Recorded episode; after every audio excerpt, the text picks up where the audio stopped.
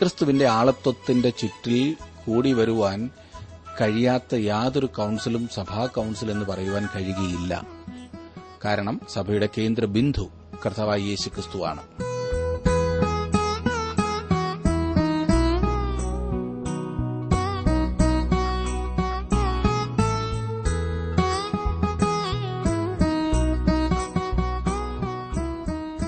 Trans World radio ഇന്ത്യയുടെ മലയാള പഠന പരിപാടിയായ ജീവസന്ദേശത്തിലേക്ക് താങ്കളെ വീണ്ടും സ്വാഗതം ചെയ്യുന്നതിൽ അതിയായ സന്തോഷമുണ്ട്. ദൈവവചനം അത് ജീവന്റെ വചനമാണ്. നിത്യജീവനിലേക്കുള്ള വഴികാട്ടിയാണ്. തിരുവചനം സ്വന്ത സാഹചര്യങ്ങളിൽ ഇരുന്നുകൊണ്ട് സ്വന്ത ഭാഷയിൽ വ്യക്തമായും കൃത്യമായും പഠിക്കുവാൻ ലഭിക്കുന്ന ഈ അവസരം എത്ര അനുഗ്രഹകരമാണ് അല്ലേ? ദിവസം തോറും ഈ പഠനം പ്രയോജനപ്പെടുത്തുന്ന സ്നേഹിതരെ ഓർത്ത് ഞങ്ങൾ ദൈവത്തെ സ്തുതിക്കുന്നു. ഇന്നും നമുക്ക് പഠനത്തിലേക്ക് കടക്കാം. ബ്രദർ ജോർജ് ഫിലിപ്പ് പഠിപ്പിക്കുന്നു. ശ്രദ്ധിച്ചാലും.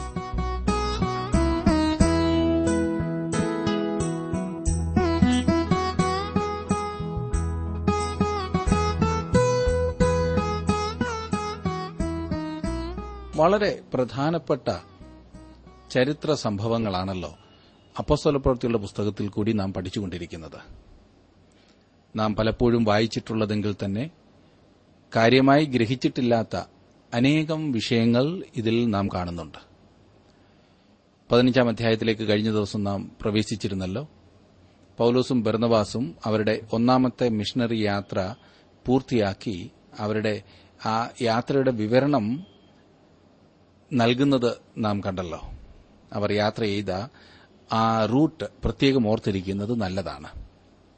ഞാൻ സാധാരണ പറയാറുള്ളത് പോലെ താങ്കളുടെ കൈവശമുള്ള ബൈബിളിലെ ഒടുവിലത്തെ പേജുകളിൽ കൊടുത്തിരിക്കുന്ന ഭൂപടങ്ങളിൽ ഈ പ്രേഷിത യാത്രയുടെ റൂട്ട് വ്യക്തമായി കാണിച്ചിട്ടുണ്ട്. അതും കൂടി പ്രത്യേകം നോക്കണം. പൌലോസും ബർന്നബാസും ഗലാത്യ ദേശങ്ങളിൽ സ്ഥാപിച്ച സഭ പൂർണമായും ജാതികളിൽ നിന്നും വിശ്വാസത്തിലേക്ക് വന്നവർ ഉൾപ്പെട്ടതായിരുന്നു. അതൊരു വലിയ മാറ്റമായിരുന്നതിനാൽ സഭയ്ക്ക് ആദ്യത്തെ പ്രതിസന്ധി തരണം ചെയ്യേണ്ടതായി വന്നു. യഹൂദയിൽ മാനസാന്തരപ്പെട്ട് സഭയിൽ ചേർന്നവരിൽ ഭൂരിഭാഗവും എബ്രായരുടെ ഇടയിൽ പരീശന്മാരായിരുന്നു. മോശയുടെ ന്യായപ്രമാണ വ്യവസ്ഥിതി ഉപേക്ഷിക്കുവാനുള്ള യാതൊരു ഉദ്ദേശവും അവർക്കില്ലായിരുന്നു. മനസ്സിലായല്ലോ? യഹൂദേതരായ ആളുകളും ക്രിസ്തുമാർഗം സ്വീകരിച്ചെന്നാൽ മോശയുടെ വ്യവസ്ഥിതി അനുഷ്ഠിച്ചുകൊണ്ട് സഭയിലേക്ക് വരേണ്ടത് ആവശ്യമാണെന്ന് അവർ നിർബന്ധിച്ചു തുടങ്ങി. പരിച്ഛേദന കാത്തിടത്തോളം കാലം ജാതികൾ രക്ഷിക്കപ്പെട്ടവരല്ല എന്നുപോലും ഈ പറഞ്ഞ പരീശന്മാർ വിശ്വസിച്ചിരുന്നു. ഗലാത്യദേശങ്ങളിലും മറ്റും ഉണ്ടായ വലിയ ഉണർവിനെക്കുറിച്ച് യെരുസലേമിലെ സഭ കേൾക്കുവാൻ ഇടയായി. തുടർന്ന് ഈ കാര്യത്തിൽ എന്താണ് ചെയ്യേണ്ടതെന്ന് അവർ തലപുകഞ്ഞ് ആലോചിക്കുവാൻ ആരംഭിച്ചു. അങ്ങനെ ചർച്ച ചെയ്ത് ഈ പ്രശ്നത്തിന് പരിഹാരം കണ്ടെത്തുവാനായി യെരുസലേമിൽ ഒന്നാമത്തെ സഭാ കൌൺസിൽ സമ്മേളിക്കുന്നു. അതാണ് പതിനഞ്ചാം അധ്യായത്തിൽ നാം കാണുവാൻ ആരംഭിച്ചത്. സഭാചരിത്രത്തിൽ ഇതുപോലുള്ള സുപ്രധാന കാര്യങ്ങളെക്കുറിച്ചുള്ള തീരുമാനങ്ങൾ എടുക്കുവാൻ വേറെയും കൌൺസിൽ കൂടിയിട്ടുള്ളതായി കാണാവുന്നതാണ്. തിരുവചനത്തിന്റെ തെറ്റുകൂടായ്മ വിശ്വാസ്യത എന്നിവയെപ്പറ്റി തീരുമാനമെടുക്കുവാൻ സഭാ കൌൺസിൽ കൂടിയിട്ടുണ്ട്. വേറൊരു കൌൺസിൽ ക്രിസ്തുവിന്റെ ദൈവത്വത്തെക്കുറിച്ച് തീരുമാനമെടുക്കുവാൻ സമ്മേളിക്കുകയും അവൻ പൂർണ ദൈവവും പൂർണ മനുഷ്യനുമാണെന്ന ആ തീരുമാനത്തിലെത്തുകയും ചെയ്തു. ഇത് ഇന്ന് നാം കാണുന്നതായ കമ്മിറ്റികൾ പോലെയല്ല എന്ന കാര്യം ഓർക്കണം. ദൈവത്തിന്റെ പരിശുദ്ധാത്മാവിനാൽ നിറയപ്പെട്ട ദൈവമക്കൾ ഒരുമിച്ച് കൂടി പ്രാർത്ഥനയ്ക്കും ദൈവത്തിൽ നിന്നുള്ള ആലോചനയ്ക്കും സമയം വേർതിരിച്ചിരുന്ന അവസരങ്ങളായിരുന്നു. തല്ലുകൂടുവാൻ അവർ ഒരുമിച്ച് കൂടിയിരുന്നതായ അവസരങ്ങളല്ലായിരുന്നു എന്ന് ചുരുക്കം. സഭയിൽ അഭിപ്രായ വ്യത്യാസങ്ങൾ ഉണ്ടായിട്ടുള്ളപ്പോൾ മറ്റ് സുപ്രധാന കൌൺസിലുകൾ നടന്നിട്ടുള്ളതായി നാം കാണുന്നു. ക്രിസ്തുവിന്റെ ആളത്വത്തിന്റെ ചുറ്റിൽ കൂടി വരുവാൻ കഴിയാത്ത യാതൊരു കൌൺസിലും സഭാ കൌൺസിൽ എന്ന് പറയുവാൻ കഴിയുകയില്ല. കാരണം സഭയുടെ കേന്ദ്ര ബിന്ദു കർത്താവായി യേശുക്രിസ്തുവാണ്. യേശു യേശുക്രിസ്തുവിന് നമ്മുടെ ജീവിതത്തിൽ കേന്ദ്ര സ്ഥാനം നൽകേണ്ടതാണ് സുഹൃത്തെ. നാം അവനെക്കുറിച്ച് നിരന്തരമായി ധ്യാനിക്കേണ്ടത് ആവശ്യമാണ്. മനോഹരമായ സൂര്യാസ്തമനം കാണുമ്പോൾ അതിന്റെ സൃഷ്ടാവിനെ നാം മറന്നുകൂടാ? നമ്മുടെ ദൈനംദിന ജീവിതത്തിൽ നമ്മുടെ എല്ലാ ജീവിത സാഹചര്യങ്ങളിലും ക്രിസ്തുവിന് മുഖ്യസ്ഥാനമുണ്ടായിരിക്കേണ്ടതാണ്. ഇനി നമുക്ക് ഈ യെരുസലേം കൌൺസിലിലേക്ക് നമ്മുടെ ശ്രദ്ധയെ വീണ്ടും ഒന്ന് തിരിക്കാം. പതിനഞ്ചാം അധ്യായത്തിന്റെ ഒന്നാം വാക്യത്തിൽ നാം കണ്ടല്ലോ യഹൂദിയിൽ നിന്ന് ചിലർ വന്ന് നിങ്ങൾ മോശ കൽപ്പിച്ച ആചാരം അനുസരിച്ച് പരിച്ഛേദന ഏൽക്കാഞ്ഞാൽ രക്ഷ പ്രാപിപ്പാൻ കഴിയുകയില്ല എന്ന് സഹോദരന്മാരെ ഉപദേശിച്ചു എന്ന് നാം കണ്ടല്ലോ. യഥാർത്ഥ പ്രശ്നത്തിന്റെ കാതലായ ഭാഗം ഇതാണ്. ഒരു വ്യക്തി പരിച്ഛേദന ഏൽക്കണമോ വേണ്ടായോ? ഒരാൾ മാംസം ഭക്ഷിക്കണമോ വേണ്ടായോ എന്ന പ്രശ്നമല്ല ഇവിടെയുള്ളത്. എന്നാൽ രക്ഷ പ്രാപിക്കേണ്ടതിന് ഒരാൾ ഇവയിൽ എന്തെങ്കിലും ചെയ്യണമോ വേണ്ടായോ എന്നതാണ് പ്രശ്നം. നമുക്ക് ഈ വിഷയത്തെക്കുറിച്ച് കഴിഞ്ഞ ക്ലാസ്സിൽ ഞാൻ അല്പം സൂചിപ്പിച്ചിരുന്നല്ലോ രണ്ടാം വാക്യത്തിന്റെ പശ്ചാത്തലത്തിൽ. ഇന്ന് നമുക്ക് മൂന്നാം വാക്യത്തിലേക്ക് വരാം. മൂന്നാം വാക്യവും നാലാം വാക്യവും നാം വായിക്കുമ്പോൾ അവിടെ കാണുന്നത് സഭ അവരെ യാത്ര അയച്ചിട്ട് അവർ ഫൊയ്നീക്കയിലും ശമരിയിലും കൂടി കടന്ന് ജാതികളുടെ മാനസാന്തര വിവരം അറിയിച്ചു. സഹോദരന്മാർക്ക് മഹാസന്തോഷം വരുത്തി. അവർ യെരുശലേമിലെത്തിയാറെ സഭയും അപ്പസ്തോലന്മാരും മൂപ്പന്മാരും അവരെ കൈക്കൊണ്ടു. ദൈവം തങ്ങളോടുകൂടെ ഇരുന്ന് ചെയ്തതൊക്കെയും അവർ അറിയിച്ചു. അന്ത്യക്കയിലെ സഭയ്ക്ക് നൽകിയതുപോലെയുള്ളൊരു റിപ്പോർട്ട് പൌലോസും ഭരണബാസും എരുസലേമിലെ സഭയ്ക്ക് നൽകി. ഞങ്ങൾ സുവിശേഷം പ്രസംഗിച്ച് ഗലാത്തി ദേശങ്ങളിലെ സ്ത്രീ പുരുഷന്മാർ യേശുക്രിസ്തുവിൽ വിശ്വസിക്കുന്നതിനുള്ള മുഖാന്തരം ഒരുക്കി എന്നവർ പറഞ്ഞു. അവർക്ക് മോശയുടെ ന്യായപ്രമാണത്തെക്കുറിച്ച് യാതൊരു അറിവുമില്ല. അവർ ക്രിസ്തുവിൽ വിശ്വസിക്കുകയും രക്ഷിക്കപ്പെടുകയും ചെയ്തു. ഇപ്രകാരമാണ് പൌലോസും ബർണവാസും വന്ന് പറഞ്ഞത്. അഞ്ചാം വാക്യത്തിൽ എന്നാൽ പരീശപക്ഷത്തിൽ നിന്ന് വിശ്വസിച്ചവർ ചിലർ എഴുന്നേറ്റ് അവരെ പരിച്ഛേദന കഴിപ്പിക്കുകയും മോശയുടെ ന്യായപ്രമാണം ആചരിപ്പാൻ കൽപ്പിക്കുകയും വേണം എന്ന് പറഞ്ഞു. ഈ പറയുന്നവരും തെറ്റുകാരല്ല അവരും ദൈവമക്കളാണ്. എന്നാൽ അവർ ഒരു വശം മാത്രമേ അറിയുന്നുള്ളൂ അല്ലെ ചിന്തിക്കുന്നുള്ളൂ. സുവിശേഷങ്ങളോടുകൂടെ ചില കാര്യങ്ങൾ കൂടി കൂട്ടിച്ചേർക്കുവാനാണ് അവർ ആഗ്രഹിച്ചത്. സുഹൃത്തെ താങ്കൾ സുവിശേഷത്തോടുകൂടി എന്തെങ്കിലും കൂട്ടിച്ചേർക്കുന്ന പക്ഷം താങ്കൾക്ക് സുവിശേഷമല്ല ഒരു മതമായിരിക്കും ഉണ്ടാകുക. മനസ്സിലായല്ലോ? അങ്ങനെ ചെയ്യുമ്പോൾ യേശുക്രിസ്തുവിന്റെ സുവിശേഷത്തിൽ നിന്ന് വ്യതിചലിക്കുകയാണ് ചെയ്യുന്നത്. യേശുക്രിസ്തുവിനെ സമീപിക്കുന്നതിനുള്ള ഒരേ ഒരു മാർഗം വിശ്വാസമാണ്. നാം എല്ലാവരും വിശ്വാസത്തോടുകൂടെ അവന്റെ അടുത്തേക്ക് കടന്നു വരേണ്ടതാണ്. വേറെ വഴിയായി കടന്നു വരുവാൻ അവൻ നമ്മെ അനുവദിക്കുകയില്ല. യേശു പറഞ്ഞു ഞാൻ തന്നെ വഴിയും സത്യവും ജീവനുമാകുന്നു. ഞാൻ മുഖാന്തരമല്ലാതെ ആരും പിതാവിന്റെ അടുക്കലെത്തുന്നില്ല എന്ന്. യോഹനാന്റെ സുവിശേഷം പതിനാലാം അധ്യായത്തിന്റെ ആറാം വാക്യം. സകല ലോകത്തെയും ഇതിൽ അവൻ ഉൾക്കൊള്ളിച്ചിരിക്കുന്നു. നഷ്ടപ്പെട്ട ലോകത്തോടുള്ള ദൈവത്തിന്റെ ഏക ചോദ്യം ഇതാണ്. താങ്കൾക്ക് വേണ്ടി മരിച്ച എന്റെ പുത്രനെ താങ്കൾ എന്തു ചെയ്തു? അല്ലാതെ കൊച്ചു കുഞ്ഞുങ്ങളോട് പറയുന്നത് പോലെ മോനെ നീ ഒരു നല്ല കുട്ടിയായിരിക്കണം എന്നാണ് ഞാൻ ആഗ്രഹിക്കുന്നത്. നീ കൂടി പള്ളിയിലെ അംഗമാകണം. ആരെയും നുള്ളരുത് അടിക്കരുത് പെൻസിലും ഒന്നും മോഷ്ടിക്കരുത് കള്ളം പറയരുതേ. ദേ ഈ പറഞ്ഞിരിക്കുന്ന ചടങ്ങുകളെല്ലാം ഇതുപോലെ ചെയ്യണം എന്നും രാവിലെയും വൈകിട്ടും. ആകാശത്തിലിരിക്കുന്ന ബാവായുടെ പ്രാർത്ഥന ചൊല്ലണം. അത്രയുമൊക്കെ ചെയ്താൽ നീ അങ്ങ് സ്വർഗത്തിൽ ഒത്തിരി സ്വർണമുള്ള സ്ഥലത്ത് പോകും. അപ്രകാരമുള്ള പഠിപ്പീര് ഒരു മണവും രുചിയും ഒന്നുമില്ലാത്ത മതത്തിന്റേത് മാത്രമാണ് സുഹൃത്തെ. അതിന് താങ്കൾക്ക് ദൈവത്തെ പോലും വേണമെന്ന് ഞാൻ ചിന്തിക്കാറില്ല. അങ്ങനെയുള്ള പഠിപ്പിൽ അത് ദൈവത്തിൽ നിന്നും വരുന്നതല്ല. ദൈവം പറയുന്നത് എന്റെ ഓമനകുമാരൻ നിനക്ക് വേണ്ടി മരിച്ചു. നീ അവനെ എന്ത് ചെയ്യുവാൻ പോകുന്നു? ഈ ചോദ്യത്തിന് താങ്കൾ കൊടുക്കുന്ന മറുപടി താങ്കളുടെ നിത്യതയെ നിശ്ചയിക്കും. ഈ വിഷയമാണ് എരുശലേം കൌൺസിലിൽ ചർച്ച ചെയ്തത്. അതാണ് നാം കാണുവാൻ പോകുന്നത്. വാസ്തവത്തിൽ കോരിത്തരിപ്പിക്കുന്നതാണ് അടുത്ത വാക്യം. ശ്രദ്ധിച്ചാട്ട്. അപ്പസ്തോലപ്പെടുത്തിയുള്ള പുസ്തകം പതിനഞ്ചാം അധ്യായത്തിന്റെ ആറാം വാക്യം. ഈ സംഗതിയെക്കുറിച്ച് വിചാരിപ്പാൻ അപ്പസ്തോലന്മാരും മൂപ്പന്മാരും വന്നുകൂടി. എരുശലേം കൌൺസിലിന്റെ തീരുമാനം വിശ്വസിച്ച് ജാതികളിൽ നിന്ന് വന്നവർ മോശയുടെ ന്യായപ്രമാണം അനുസരിച്ചില്ല എങ്കിൽ അവർക്ക് രക്ഷ പ്രാപിപ്പാൻ കഴിയില്ല എന്ന് യഹൂദ മതാനുസാരികൾ ഉപദേശിക്കുവാൻ തുടങ്ങി. അതിനെക്കുറിച്ച് ചർച്ച ചെയ്യുന്നതിനും തീരുമാനം കൈക്കൊള്ളുന്നതിനുമാണ് അപ്പസ്തോലന്മാരും മൂപ്പന്മാരും കൂടി വന്നത്. വളരെ ചൂടുപിടിച്ച ചർച്ചയാണ് നടന്നത്. ഒരു തീരുമാനം എടുത്തേ മതിയാകൂ. ശീമോൻ പത്രോസ് തന്റെ തീരുമാനം ആദ്യമായി വെളിപ്പെടുത്തി. ഏഴാം വാക്യം. വളരെ തർക്കമുണ്ടായ ശേഷം പത്രോസ് എഴുന്നേറ്റ് അവരോട് പറഞ്ഞത് സഹോദരന്മാരെ കുറെ നാൾ മുൻപേ ദൈവം നിങ്ങളിൽ വെച്ച് ഞാൻ മുഖാന്തരം ജാതികൾ സുവിശേഷ വചനം കേട്ട് വിശ്വസിക്കണമെന്ന് നിശ്ചയിച്ചത് നിങ്ങൾ അറിയുന്നുവല്ലോ. പത്രോസ് ഇതിനു മുമ്പ് തന്നെ ചർച്ചയിൽ അഭിപ്രായം പ്രകടിപ്പിച്ചു കാണും. പത്രോസിന്റെ സ്വഭാവം അപ്രകാരമുള്ളതായിരുന്നുവല്ലോ. എന്നാൽ ഇപ്പോൾ പത്രോസ് ചർച്ചയുടെ സാരാംശം പറഞ്ഞറിയിക്കുകയത്ര ചെയ്യുന്നത്. പത്രോസിനെ സംബന്ധിച്ചിടത്തോളം ഇതൊരു പുതിയ തീരുമാനമായിരുന്നില്ല. കൊർന്നല്യോസിന്റെ മാനസാന്തര സമയത്ത് തന്നെ പത്രോസ് ഈ കാര്യം പ്രസ്താവിച്ചിരുന്നു.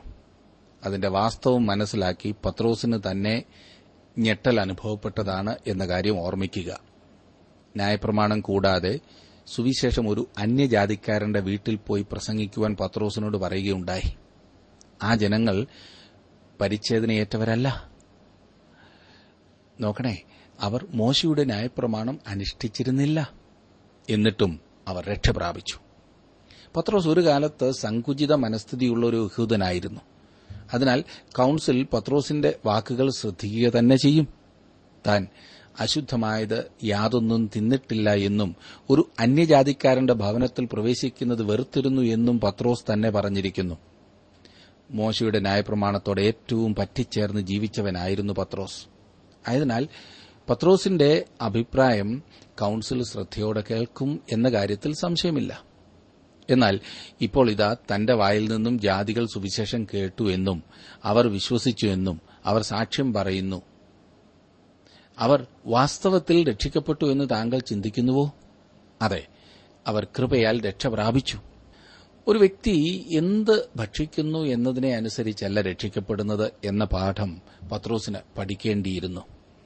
ശബത്ത് ആചരണമോ ഞായറാഴ്ചയോ മറ്റേതെങ്കിലും ദിവസം ആചരിക്കുന്നതിലോ അല്ല രക്ഷ അടിസ്ഥാനമായിരിക്കുന്നത്. കൃപയാലാണ് വിശ്വാസം മൂലം രക്ഷിക്കപ്പെടുന്നത്. എട്ടും ഒൻപതും വാക്യങ്ങൾ നോക്കിക്കാട്ടെ. ഹൃദയങ്ങളെ അറിയുന്ന ദൈവം നമുക്ക് തന്നതുപോലെ അവർക്കും പരിശുദ്ധാത്മാവിനെ കൊടുത്തുകൊണ്ട് സാക്ഷി നിന്നു. വിശ്വാസത്താൽ അവരുടെ ഹൃദയങ്ങളെ ശുദ്ധീകരിച്ചതിനാൽ നമുക്കും അവർക്കും തമ്മിൽ ഒരു വ്യത്യാസവും വെച്ചിട്ടില്ല. ന്യായപ്രമാണങ്ങളെ അനുഷ്ഠിച്ചിരുന്നതുകൊണ്ട് ദൈവം അവരുടെ ഹൃദയങ്ങളെ ശുദ്ധീകരിച്ചെന്നാണോ പത്രോസ് പറയുന്നത്? അല്ല. എന്തെങ്കിലും ആചാരം അനുഷ്ഠിച്ചതുകൊണ്ടാണോ? അല്ല. ഒരു സഭയുടെ അംഗമായതുകൊണ്ടാണോ? അതുമല്ല. പിന്നെയോ വിശ്വാസത്താൽ അവരുടെ ഹൃദയങ്ങളെ ശുദ്ധീകരിച്ചു എന്നാണ് ഇവിടെ പറഞ്ഞിരിക്കുന്നത്. പത്തോസ് ഇപ്രകാരമാണ് പറഞ്ഞിരിക്കുന്നത്. ഞാൻ കൊർന്നല്യോസിന്റെ ഭവനത്തിൽ പോയി. ഞാൻ സുവിശേഷ സത്യങ്ങൾ അവർക്ക് പറഞ്ഞുകൊടുത്തു അവർ വിശ്വസിക്കുകയും രക്ഷിക്കപ്പെടുകയും ചെയ്തു. യെരുസലേമിൽ വെച്ച് പരിശുദ്ധാത്മാവ് നമ്മുടെ മേൽ വന്നതുപോലെ അവരുടെ മേലും വന്നു. സുഹൃത്തെ എല്ലായ്പ്പോഴും രക്ഷയ്ക്കുള്ള മാർഗം ഇതുമാത്രമാണ്. വിശ്വാസത്താൽ വിശ്വാസത്താൽ മാത്രം. നിങ്ങളുടെ രക്ഷ സമ്പാദിക്കുന്നതിന് വേണ്ടി നിങ്ങൾ ഒന്നും വേറെ ചെയ്യേണ്ട ആവശ്യമില്ല. രണ്ടായിരം വർഷങ്ങൾക്ക് മുൻപ് യേശുക്രിസ്തു നിങ്ങളുടെ രക്ഷയ്ക്കുള്ളതെല്ലാം ചെയ്തിരിക്കുന്നു. നിങ്ങൾക്ക് വേണ്ടി മരിച്ച തന്റെ പുത്രനെ സ്വീകരിക്കുക എന്ന് മാത്രമേ ദൈവം താങ്കളോട് ആവശ്യപ്പെടുന്നുള്ളൂ. യേശുവിൽ വിശ്വസിച്ച് രക്ഷ പ്രാപിച്ചിരിക്കുന്നു എന്ന് താങ്കൾക്ക് ഉറപ്പുണ്ടോ സുഹൃത്തെ? ഇല്ല എങ്കിൽ ഇന്ന് തന്നെ യേശുക്രിസ്തുവിൽ വിശ്വസിച്ച് നിത്യജീവന്റെ പങ്കാളിയായി തീരുക ക്രിസ്തീയ സഭയുടെ ചരിത്രത്തിലെ വളരെ പ്രധാനപ്പെട്ട ഒരു സംഭവമാണ് നാം ഇപ്പോൾ പഠിച്ചുകൊണ്ടിരിക്കുന്നത്. പത്താം വാക്യത്തിലേക്ക് വരുമ്പോൾ ആകയാൽ നമ്മുടെ പിതാക്കന്മാർക്കും നമുക്കും ചുമപ്പാൻ കഴിഞ്ഞിട്ടില്ലാത്ത മുഖം ശിഷ്യന്മാരുടെ കഴുത്തിൽ വെപ്പാൻ നിങ്ങൾ ഇപ്പോൾ ദൈവത്തെ പരീക്ഷിക്കുന്നതെന്ത്? ശിമൻ പത്രോസ് ഇവിടെ അതിമഹത്തായ ഒരു ഏറ്റുപറച്ചിലാണ് നടത്തുന്നത്. അവരോ അവരുടെ പിതാക്കന്മാരോ ന്യായപ്രമാണം പാലിച്ചിട്ടില്ല എന്നത്രേ പത്രോസ് പറയുന്നത്. ഞാൻ ഈ കാര്യം ഇതിനോടകം പല പ്രാവശ്യം പറഞ്ഞതാണ്. ഇനിയും പല പല പ്രാവശ്യം ഞാൻ പറയുകയും ചെയ്യും. ന്യായപ്രമാണം അനുഷ്ഠിച്ചതിൽ കൂടി ഒരിക്കലും യാതൊരു വ്യക്തിയെയും ദൈവം രക്ഷിച്ചിട്ടില്ല. അതിന്റെ കാരണം എന്താണെന്നറിയാമോ? ന്യായപ്രമാണം പൂർണമായും അനുഷ്ഠിച്ചിട്ടുള്ള യാതൊരു വ്യക്തിയുമില്ല. രക്ഷയ്ക്കായി ഒരു അടിസ്ഥാനം മാത്രമാണ് ദൈവം വെച്ചിരിക്കുന്നത്. അത് യേശുക്രിസ്തുവിന്റെ മരണം ഉയർത്തെഴുന്നേൽപ്പ് എന്നിവയിലുള്ള വിശ്വാസം മാത്രമാണ്. യേശുക്രിസ്തുവിന് മുൻപ് മനുഷ്യർ ദൈവസന്നിധിയിൽ യാഗം കൊണ്ടുവന്നിരുന്നു. വിശ്വാസത്താലാണ് അവർ ആ യാഗം കൊണ്ടുവന്നിരുന്നത്? ആ ചെറിയ ആട്ടിൻകുട്ടിക്ക് പാപത്തെ എടുത്തു കളയുവാൻ കഴിവില്ല എന്ന കാര്യം ഹാബേൽ മനസ്സിലാക്കിയിരുന്നു. അവന്റെ അമ്മയോട് ദൈവം പറഞ്ഞതായ ഒരു വ്യക്തിയെയാണ് ആ ആട്ടിൻകുട്ടി ചൂണ്ടിക്കാണിക്കുന്നത് എന്ന് അവന് ഉറപ്പായിട്ടറിയാമായിരുന്നു. ഹൗവായോട് ദൈവം പറഞ്ഞു ഞാൻ നിനക്കും സ്ത്രീക്കും നിന്റെ സന്തതിക്കും അവളുടെ സന്തതിക്കും തമ്മിൽ ശത്രുത്വമുണ്ടാക്കും. അവൻ നിന്റെ തല തകർക്കും നീ അവന്റെ കുതികാൽ തകർക്കും. ഖാബേൽ അത് വിശ്വസിച്ചു. ഉൽപ്പത്തി പുസ്തകം മൂന്നാം അധ്യായത്തിന്റെ പതിനഞ്ചാം വാക്യത്തിൽ പറഞ്ഞിരിക്കുന്ന ആ സത്യം അവൻ അംഗീകരിച്ചു. അവൻ ദൈവത്തിൽ വിശ്വസിച്ചു. അവൻ വിശ്വാസത്താൽ രക്ഷപ്രാപിച്ചു അതിനാൽ നമുക്ക് ന്യായപ്രമാണം പാലിക്കുവാൻ കഴിയുകയില്ല എന്ന് സമ്മതിച്ചുകൂടെ എന്നാണ് ശിമോൻ പത്രോസ് ചോദിക്കുന്നത്. ദൈവത്തിന്റെ ന്യായപ്രമാണം അനുസരിച്ചാണ് തങ്ങൾ ജീവിക്കുന്നത് എന്ന് നടിക്കുന്നത് കപടഭക്തിയാണ് അങ്ങനെ ഭാവിച്ചതുകൊണ്ട് യാതൊരു പ്രയോജനവുമില്ല സുഹൃത്തെ. താങ്കൾ ഒരു നഷ്ടപ്പെട്ട പാപിയാകുന്നു എന്ന് എന്തുകൊണ്ട് സമ്മതിക്കില്ല താങ്കൾ ദൈവത്തെ പ്രസാദിപ്പിക്കുന്നില്ല എന്നും അതിനുള്ള കഴിവ് താങ്കൾക്കില്ല എന്നും എന്തുകൊണ്ട് താങ്കൾ ഏറ്റുപറയുകയില്ല? ഒരു പാപി എന്ന നിലയിൽ ദൈവസന്നിധിയിലേക്ക് കടന്നു വന്ന് താങ്കളുടെ രക്ഷകനായി എന്തുകൊണ്ട് ക്രിസ്തുവിനെ സ്വീകരിക്കില്ല അവൻ താങ്കളെ ആയിരിക്കുന്ന അവസ്ഥയിൽ സ്വീകരിക്കും. എന്റെ അടുക്കൽ വരുന്നവനെ ഞാൻ ഒരു നാളും തള്ളിക്കളകയില്ല എന്നാണ് യോഹന്നാന്റെ സുവിശേഷം ആറാം അധ്യായത്തിന്റെ മുപ്പത്തിയേഴാം വാക്യത്തിൽ യേശു പറഞ്ഞിരിക്കുന്നത്. രക്ഷ പ്രാപിച്ചിട്ടുള്ള ഏതൊരു വ്യക്തിയും ആ രീതിയിലാണ് കടന്നു വന്നിട്ടുള്ളത്.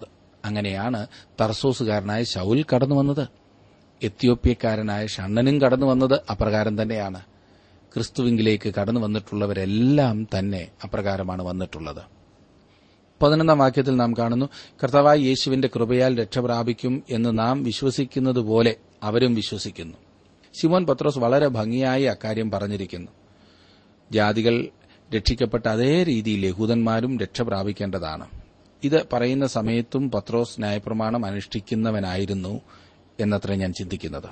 എന്നാൽ പത്രോസ് പറയുന്നതിന്റെ അർത്ഥം ഇതാണ് ന്യായപ്രമാണമല്ല എന്നെ രക്ഷിച്ചത്. ഞാൻ ക്രിസ്തുവിൽ വിശ്വസിച്ച് രക്ഷ പ്രാപിച്ചു. ദൈവത്തിന്റെ കൃപയാലാണ് ഞാൻ രക്ഷപ്രാപിച്ചത് പന്ത്രണ്ടാം വാക്യം നോക്കിക്കാട്ടെ. ജനസമൂഹം എല്ലാം മിണ്ടാതെ ഭരണബാസും പൌലോസും ദൈവം തങ്ങളെക്കൊണ്ട് ജാതികളുടെ ഇടയിൽ ചെയ്യിച്ച അടയാളങ്ങളും അത്ഭുതങ്ങളും എല്ലാം വിവരിക്കുന്നത് കേട്ടുകൊണ്ടിരുന്നു. അവർക്ക് പറയുവാൻ വളരെ കാര്യങ്ങളുണ്ടായിരുന്നു. എരുസലേം കൌൺസിലിൽ സംബന്ധിച്ച ഈ രണ്ടു പേരുടെയും അനുഭവങ്ങൾ പ്രത്യേകിച്ചും ഗലാത്യ ദേശങ്ങളെപ്പറ്റി വിവരിക്കുന്നത് കേൾക്കുവാൻ കഴിഞ്ഞിരുന്നുവെങ്കിൽ എന്ന് ഞാൻ ആഗ്രഹിക്കാറുള്ള സംഗതിയാണ്.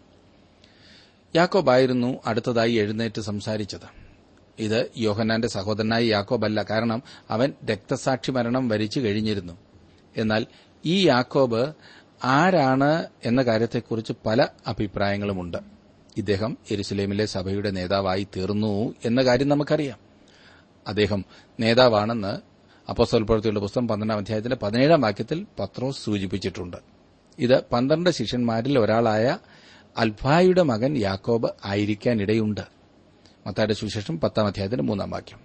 എന്നാൽ ആദിമ സഭാപിതാക്കന്മാരുടെ പാരമ്പര്യം പറയുന്നത് ഈ യാക്കോബ് നമ്മുടെ കർത്താവിന്റെ സഹോദരനാകുന്നു എന്നാണ്. മത്തായുടെ സുവിശേഷം പതിമൂന്നാം അധ്യായത്തിന്റെ അൻപത്തിയഞ്ചാം വാക്യം. ഈ യാക്കോബാണ് യാക്കോബിന്റെ ലേഖനവും എഴുതിയത്. ഒരു കാര്യം കൂടി ഇവിടെ ഞാൻ സൂചിപ്പിക്കുവാൻ ആഗ്രഹിക്കുന്നു. അപ്പസ്തോല പ്രവൃത്തികളുടെ പുസ്തകം പഠിക്കുവാനുള്ള ഏറ്റവും നല്ല രീതി ഇത് ലേഖനങ്ങളോടൊപ്പം പഠിക്കുക എന്നതാണ്. ഉദാഹരണമായി ഗലാത്തി ലേഖനത്തെക്കുറിച്ച് ഞാൻ മുമ്പ് സൂചിപ്പിച്ചുവല്ലോ. അപ്പോസ്തല പ്രവൃത്തികളുടെ പതിമൂന്നും പതിനാലും അധ്യായങ്ങളോടൊപ്പം ഗലാത്തി ലേഖനവും വായിക്കുന്നത് ഉത്തമമായിരിക്കും. ഇവിടെ പതിനഞ്ചാം അധ്യായം പഠിക്കുമ്പോൾ യാക്കോബിന്റെ ലേഖനം വായിച്ചു പഠിക്കുന്നത് നല്ലതാണ്. യാക്കോബ് യെരുസലേം കൌൺസിലിൽ ചിന്തിച്ച കാര്യങ്ങൾ സംക്ഷിപ്തമായി പ്രസ്താവിക്കുവാൻ പോകുകയാണ്. ഭാവിയിൽ ദൈവത്തിന്റെ പരിപാടി എന്തായിരിക്കും എന്നതിനെക്കുറിച്ച് അവൻ പറയുന്നു. പെന്തക്കോസ്തു ദിവസം സഭ നിലവിൽ വന്നു. യെരുസലേം കൌൺസിലിന്റെ സമയത്തും അത് അതിന്റെ ശൈശവപ്രായത്തിലാണ്. ഇതുപോലുള്ള തീരുമാനങ്ങൾ എടുക്കുവാൻ ഈ ശിഷ്യന്മാർക്ക് അവരുടേതായ പരിമിതികൾ ഉണ്ടായിരുന്നു. പതിമൂന്നാം വാക്യത്തിൽ നാം കാണുന്നു അവർ പറഞ്ഞു നിർത്തിയ ശേഷം യാക്കോബ് ഉത്തരം പറഞ്ഞത് സഹോദരന്മാരെ എന്റെ വാക്ക് കേട്ടുകൊള്ളുവിൻ. സിമോൻ പത്രോസിന്റെ പ്രസ്താവനയ്ക്കും പൌലോസിന്റെയും ബർണബാസിന്റെയും അനുഭവവും പറയുകയും ചെയ്ത ശേഷം ആർക്കും ഒന്നും പറയുവാനില്ലാതെ അല്പസമയം നിശബ്ദമായിരുന്നു എന്നത്രേ ഞാൻ ചിന്തിക്കുന്നത്. സംഭവിച്ചത് കേട്ടപ്പോൾ യഹൂദ മതാനുസാരികൾ പോലും മിണ്ടാതിരുന്നു പോയി. അന്ന് യാക്കോബ് അവരോട് സംസാരിച്ചപ്പോൾ താൻ പറയുന്നത് ശ്രദ്ധയോടെ കേൾക്കുവീൻ എന്ന് പറഞ്ഞുകൊണ്ടാണ് ആരംഭിച്ചത്. തനിക്ക് പറയുവാനുള്ളത് വളരെ പ്രധാനപ്പെട്ട കാര്യമാണ്. അതിനാൽ ഞാനും താങ്കളും അത് ശ്രദ്ധയോടെ കേൾക്കണമെന്നാണ് യാക്കോബ് ആവശ്യപ്പെട്ടത്. ഒരുപക്ഷെ നമ്മിൽ കൂടുതൽ ആളുകളും കുറച്ച് സംസാരിക്കുകയും ദൈവം പറയുന്നത് ശ്രദ്ധയോടെ കേൾക്കുവാൻ തയ്യാറാവുകയും അത്രേ ഇക്കാലത്ത് ആവശ്യമായിരിക്കുന്നത്. നമുക്ക് യാക്കോ പറയുന്നത് എന്താണെന്ന് ഒന്ന് ശ്രദ്ധിക്കാം. പതിനാലാം വാക്യം. എന്റെ വാക്ക് കേട്ടുകൊള്ളു ദൈവം തന്റെ നാമത്തിനായി ജാതികളിൽ നിന്ന് ഒരു ജനത്തെ എടുത്തുകൊള്ളുവാൻ ആദ്യമായിട്ട് കടാക്ഷിച്ചത് ശിമോൻ വിവരിച്ചുവല്ലോ. യാക്കോബ് പത്രോസിനോട് പൂർണമായി യോജിക്കുന്നു. ദൈവത്തിന് ഇക്കാലത്തേക്കുള്ള പദ്ധതിയാണ് അവർ പ്രസ്താവിച്ചത്. ദൈവം ലോകത്തിലുള്ള സകലരെയും രക്ഷിക്കുകയാണോ? അല്ല. ദൈവം തന്റെ രാജ്യം ഇവിടെ തന്നെ രൂപീകരിക്കുകയാണോ? അതുമല്ല. എന്നാൽ പിന്നെ ഇപ്പോൾ ദൈവം എന്താണ് ചെയ്യുന്നത്? തന്റെ നാമത്തിനായി ഒരു ജനത്തെ എടുക്കുന്നതിനു വേണ്ടി ദൈവം ജാതികളെ സന്ദർശിക്കുകയാണ് ചെയ്യുന്നത്. ദൈവ സിംഹാസനത്തിന് മുൻപാകെ സകല ഗോത്രത്തിലും ഭാഷയിലും ജാതികളിലും നിന്നുള്ളവർ ഉണ്ടായിരിക്കുമെന്ന് വെളിപ്പാട് പുസ്തകത്തിൽ പറഞ്ഞിരിക്കുന്നു. ദൈവവചനം ലോകം മുഴുവൻ അറിയേണ്ടത് ആവശ്യമാണ്. അതിന് എതിരുകളും പ്രതിബന്ധങ്ങളും ഉണ്ടായെന്ന് വരാം. എന്നാൽ ദൈവം തന്റെ നാമത്തിനു വേണ്ടി ഒരു ജനത്തെ ചേർക്കുവാൻ ആഗ്രഹിക്കുന്നതുകൊണ്ട് ദൈവവചനം സർവലോകത്തിലും കടന്നു ചെല്ലേണ്ടത് ആവശ്യമാണ്. അതുകൊണ്ടാണ് ദൈവവചനം അറിയിക്കുന്ന കാര്യത്തിൽ ഞാൻ താൽപര്യം പ്രകടിപ്പിക്കുന്നത് സുഹൃത്തെ ഈ വചനം കൊണ്ട് ദൈവം എന്താണ് ചെയ്യുന്നത്? അവിടുന്ന് തന്റെ നാമത്തിനു വേണ്ടി ഒരു ജനത്തെ വിളിച്ച് വേർതിരിക്കുന്നു. കേൾക്കുന്ന എല്ലാവരും ദൈവവചനത്തിൽ വിശ്വസിക്കുന്നില്ല. എല്ലാവരും യേശുക്രിസ്തുവിനെക്കുറിച്ചുള്ള സദ്വർത്തമാനം സ്വീകരിക്കുന്നില്ല. എന്നാൽ കേൾക്കുന്നവരിൽ നിന്ന് ദൈവം തന്റെ നാമത്തിനു വേണ്ടി ഒരു ജനത്തെ ഒരുക്കിക്കൊണ്ടിരിക്കുന്നു. ഒരു ജനത്തെ തന്റെ നാമത്തിനു വേണ്ടി ചേർക്കുവാൻ ദൈവം ജാതികളെ സന്ദർശിക്കുന്നു. ഈ സദ്വർത്തമാനം കേൾക്കുവാൻ ദൈവം നമുക്ക് അവസരം നൽകിയിരിക്കുന്നതിനാൽ ദൈവത്തെ നമുക്ക് സ്തുതിക്കാം. പതിനഞ്ചാം വാക്യത്തിൽ നാം കാണുന്നു ഇതിനോട് പ്രവാചകന്മാരുടെ വാക്യങ്ങളും ഒക്കുന്നു. ഈ പുതിയ യുഗം പഴയ നിയമ ഉപദേശത്തിന് വിരുദ്ധമാണെന്ന് നിങ്ങൾ കരുതുന്നുണ്ടോ? അപ്രകാരമല്ല. പ്രവാചകന്മാരുടെ വാക്യങ്ങൾ ഇതിനോട് യോജിക്കുന്നു എന്ന്. തുടർന്ന് യാക്കോബ് ആമോസ് പ്രവാചകന്റെ പുസ്തകം ഒൻപതാം അധ്യായത്തിന്റെ പതിനൊന്നും പന്ത്രണ്ടും വാക്യങ്ങൾ ഉദ്ധരിക്കുന്നു. അവർ ഏതോമിൽ ശേഷിച്ചിരിക്കുന്നവരുടെയും എന്റെ നാമം വിളിക്കപ്പെടുന്ന സകല ജാതികളുടെയും ദേശത്തെ കൈവശമാക്കേണ്ടതിന് വീണുപോയ ദാവിദിൻ കൂടാരത്തെ ഞാൻ അന്നാളിൽ നിവർത്തുകയും അതിന്റെ പിളർപ്പുകളെ അടയ്ക്കുകയും അവന്റെ ഇടിവുകളെ തീർക്കുകയും അതിനെ പുരാതന കാലത്തിൽ എന്ന പോലെ പണിയുകയും ചെയ്യും എന്നാകുന്നു ഇതനുഷ്ഠിക്കുന്ന യഹോവയുടെ അരുളപ്പാട്. അന്നാളിൽ എന്ന് പ്രവചനത്തിൽ പറഞ്ഞിരിക്കുന്നതാണ് ഇവിടെ അനന്തരം എന്ന് പറഞ്ഞിരിക്കുന്നത്. എന്തിനെയാണ് ഇത് സൂചിപ്പിക്കുന്നത്? ദൈവം തന്റെ നാമത്തിനായി ഒരു ജനത്തെ വേർതിരിച്ചതിന് ശേഷം എന്നർത്ഥം. ദൈവം ഇന്ന് വ്യക്തികളെ തന്റെ നാമത്തിനായി വിളിച്ചു വേർതിരിക്കുന്നു. അവർ വിശ്വാസികളുടെ ശരീരമായ സഭയുടെ ഒരു ഭാഗമായി തീരുന്നു ദൈവം തന്റെ സഭയെ ഈ ഭൂമിയിൽ നിന്ന് നീക്കുന്ന ഒരു ദിവസം വരുന്നു. അതിനാണ് നാം ഉൾപ്രാപണം എന്ന് പറയുന്നത്. ദൈവത്തിന്റെ കാര്യപരിപാടിയിൽ അടുത്തതായിട്ടുള്ളത് അതാണ്. അനന്തരം എന്നിവിടെ പറഞ്ഞിരിക്കുന്നത് അതായത് സഭ ഭൂമിയിൽ നിന്ന് എടുക്കപ്പെട്ട ശേഷം എന്നാണ്. പതിനാറാം വാക്യം. അനന്തരം ഞാൻ ദാവീദിന്റെ വീണുപോയ കൂടാരത്തെ വീണ്ടും പണിയും അതിന്റെ ശൂന്യ ശിഷ്ടങ്ങളെ വീണ്ടും പണിത് അതിനെ നിവർത്തും. ദാവീദിന്റെ കൂടാരം വീണുപോയി എന്ന കാര്യത്തിൽ യാതൊരു സംശയവുമില്ല. ദാവീദിന്റെ വംശത്തിൽ നിന്നും ആരും തന്നെയില്ല. അങ്ങനെ അവകാശപ്പെടുന്ന ഏക വ്യക്തി ഇപ്പോൾ ദൈവത്തിന്റെ വലത്ത് ഭാഗത്തിരിക്കുന്നു എന്നാൽ ദൈവം അതിനെ വീണ്ടും പണിയുവാൻ പോകുകയാണ്. അവൻ യേശുവിനെ മടക്കി അയക്കുവാൻ പോകുന്നു. ദൈവം തന്റെ പുത്രനോട് ഇപ്രകാരം പറയുന്നു ഞാൻ നിന്റെ ശത്രുക്കളെ നിനക്ക് പാതപീഠമാക്കുവോളം നീ എന്റെ വലത്ത് ഭാഗത്തിരിക്ക എന്ന് ദൂതന്മാരിൽ ആരോടെങ്കിലും വല്ലപ്പോഴും അരളി ചെയ്തിട്ടുണ്ടോ? ക്രിസ്തുവിന്റെ ശത്രുക്കളെ മുഴുവൻ ദൈവം അവന്റെ കാൽക്കീഴാക്കുവാൻ പോകുകയാണ്. ഇപ്പോഴത്തെ ശത്രുത മുഴുവൻ ഒരിക്കൽ അവസാനിക്കും. ദൈവം യേശുവിനെ മടക്കി അയക്കുന്ന ദിവസം വരെ ദൈവത്തിന്റെ ആത്മാവ് പറയുന്നത് അവൻ കോപിച്ചിട്ട് നിങ്ങൾ വഴിയിൽ വെച്ച് നശിക്കാതിരിപ്പാൻ പുത്രനെ ചുംബിപ്പീൻ. അവന്റെ കോപം ക്ഷണത്തിൽ ജ്വലിക്കും. അവനെ ശരണം പ്രാപിക്കുന്നവരൊക്കെയും ഭാഗ്യവാൻമാർ എന്നാണ്. ദൈവത്തിന്റെ പരിപാടി വളരെ വ്യക്തമാണ്. ഇപ്പോൾ ദൈവം ലോകത്തിൽ നിന്നൊരു ജനത്തെ വിളിച്ചു വേർതിരിക്കുന്നു.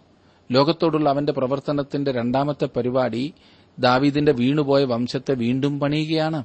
അതായത് ഇസ്രായേലിന്മേൽ ദാവീദിന്റെ വംശത്തിൽപ്പെട്ട ഭരണം അവൻ പുനഃസ്ഥാപിക്കും എന്നർത്ഥം. പതിനേഴും പതിനെട്ടും വാക്യങ്ങൾ കൂടി ഞാൻ വായിക്കട്ടെ. മനുഷ്യരിൽ ശേഷിച്ചവരും എന്റെ നാമം വിളിച്ചിരിക്കുന്ന സകല ജാതികളും കർത്താവിനെ അന്വേഷിക്കുമെന്ന് ഇത് പൂർവകാലം മുതൽ അറിയിക്കുന്ന കർത്താവ് അരളി ചെയ്യുന്നു. ഇന്ന് ദൈവം ജാതികളിൽ നിന്നൊരു ജനത്തെ വിളിച്ചു വേർതിരിക്കുന്നു. എന്നാൽ അന്ന് ദൈവത്തിങ്കിലേക്ക് വലിയ തിരിച്ചിലുണ്ടാകും. അത് സഭ ഭൂമിയിൽ നിന്ന് എടുക്കപ്പെട്ടതിന് ശേഷമത്രേ. അവരാണ് രാജ്യത്തിൽ പ്രവേശിക്കുന്നവർ. മനുഷ്യരിൽ ശേഷിച്ചവർ കർത്താവിനെ അന്വേഷിക്കും. എന്റെ നാമം വിളിച്ചിരിക്കുന്ന സകല ജാതികളും കർത്താവിംഗിലേക്ക് തിരിയും. ദൈവത്തിന്റെ പരിപാടിയിലെ മൂന്നാമത്തെ പടിയാണിത്. യാക്കോബ് സംക്ഷിപ്തമായി ക്രോഡീകരിച്ച് പറയുകയാണ് ചെയ്തത്. ദൈവം തന്റേതായ ഒരു വ്യക്തമായ പരിപാടി അനുസരിച്ചാണ് പ്രവർത്തിക്കുന്നത് എന്ന് അവൻ മനസ്സിലാക്കിയിരുന്നു. എന്നിട്ട് യാക്കോബ് തന്റെ തീരുമാനം അറിയിക്കുന്നു. അത് വളരെ പ്രധാനപ്പെട്ട ഒരു തീരുമാനമാണ്. തുടർന്നുള്ള ക്ലാസ്സിൽ നമുക്കത് ചിന്തിക്കാവുന്നതാണ്. ദൈവം തന്റെ മക്കളെ വിളിച്ചു വേർതിരിക്കുന്നത് ഒരിക്കലും മനുഷ്യൻ ചിന്തിക്കുന്നത് പോലെ അല്ല എന്ന് ഇവിടെ വ്യക്തമാക്കുന്നു. എന്നെ ശ്രദ്ധിക്കുന്ന പ്രിയ സുഹൃത്തെ അങ്ങനെ ഒരു വ്യക്തമായ വിളി താങ്കളുടെ ജീവിതത്തിൽ അനുഭവിപ്പാൻ സാധിച്ചിട്ടുണ്ടോ? പ്രാർത്ഥിക്കാം. കർത്താവെ അവിടുത്തെ വചനത്തിനായിട്ട് വീണ്ടും ഞങ്ങളങ്ങെ സ്തുതിക്കുന്നു. ഈ വചനത്തിൽ പറഞ്ഞിരിക്കുന്ന അത്ഭുത സത്യങ്ങളെ ഗ്രഹിപ്പാനും അനുസരിപ്പാനും അവിടുന്ന് തുടർന്ന് ഞങ്ങളെ സഹായിക്കണമേ. ഇന്ന് വചനം കേട്ട എല്ലാവരെയും അവിടുന്ന് അനുഗ്രഹിക്കണമേ. ക്രിസ്തു യേശുവിന്റെ നാമത്തിൽ തന്നെ. ആമേൻ.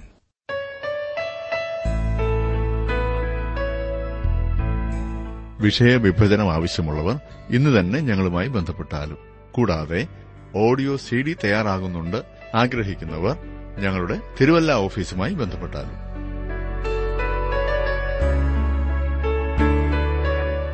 ഇന്നത്തെ പഠനം താങ്കൾക്ക് എങ്ങനെയാണ് പ്രയോജനപ്പെട്ടത് എന്നറിവാൻ ഞങ്ങൾ വളരെ ആഗ്രഹിക്കുന്നു. ഇന്ന് തന്നെ ഒരു കത്തെഴുതുക. എഴുതുമ്പോൾ താങ്കളുടെ സംശയങ്ങളും അഭിപ്രായങ്ങളും പ്രത്യേക പ്രാർത്ഥനാ വിഷയങ്ങളും എഴുതുക. ശ്രോതാക്കളുടെ കത്തുകളാണ് ഞങ്ങൾക്ക് ശുശ്രൂഷയിൽ ഉത്സാഹം തരുന്നത്. ഞങ്ങളുടെ വിലാസം ജീവസന്ദേശം post box number three Thiruvalla five Kerala. വിലാസം ഒരിക്കൽ കൂടി. ജീവസന്ദേശം പോസ്റ്റ് ബോക്സ് നമ്പർ മൂന്ന് തിരുവല്ല അഞ്ച് Keralam.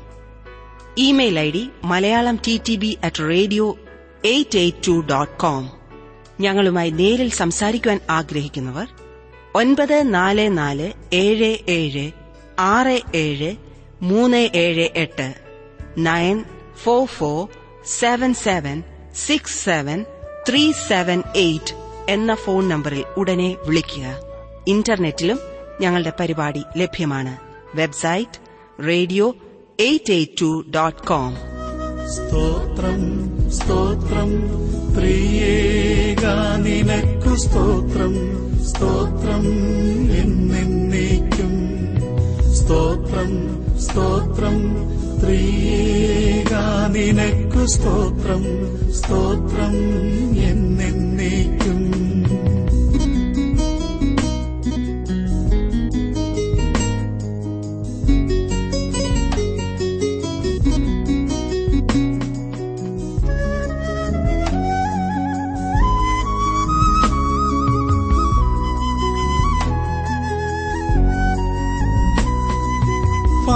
പാപിയെ തേടിയൊരൻപതിനാലെ അരുമ പുത്രനെ നീ അയച്ചു. പാപിയെ തേടിയൊരൻപതിനാലെ അരുമ പുത്രനെ നീ അയച്ചു. വിശ്വാസത്താൽ നിത്യജീവൻ പ്രാപിപ്പാൻ എന്നിൽ കനിഞ്ഞതിനാ വിശ്വാസത്താൽ നിത്യജീവൻ ജീവൻ എന്നിൽ കനിഞ്ഞതിനാ.